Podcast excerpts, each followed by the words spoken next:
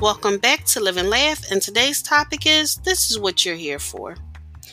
No one said life was easy, no one said it would be fair.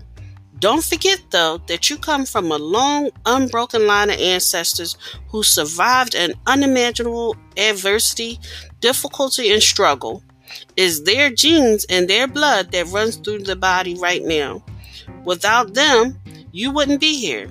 You're an heir to impressive tradition, and as the viable offspring, you're capable of what they are capable of. You're meant for this, bred for it. Just something to keep in mind if things get tough. Thank you for listening. If you know anyone that could benefit from this podcast, please go ahead and share it.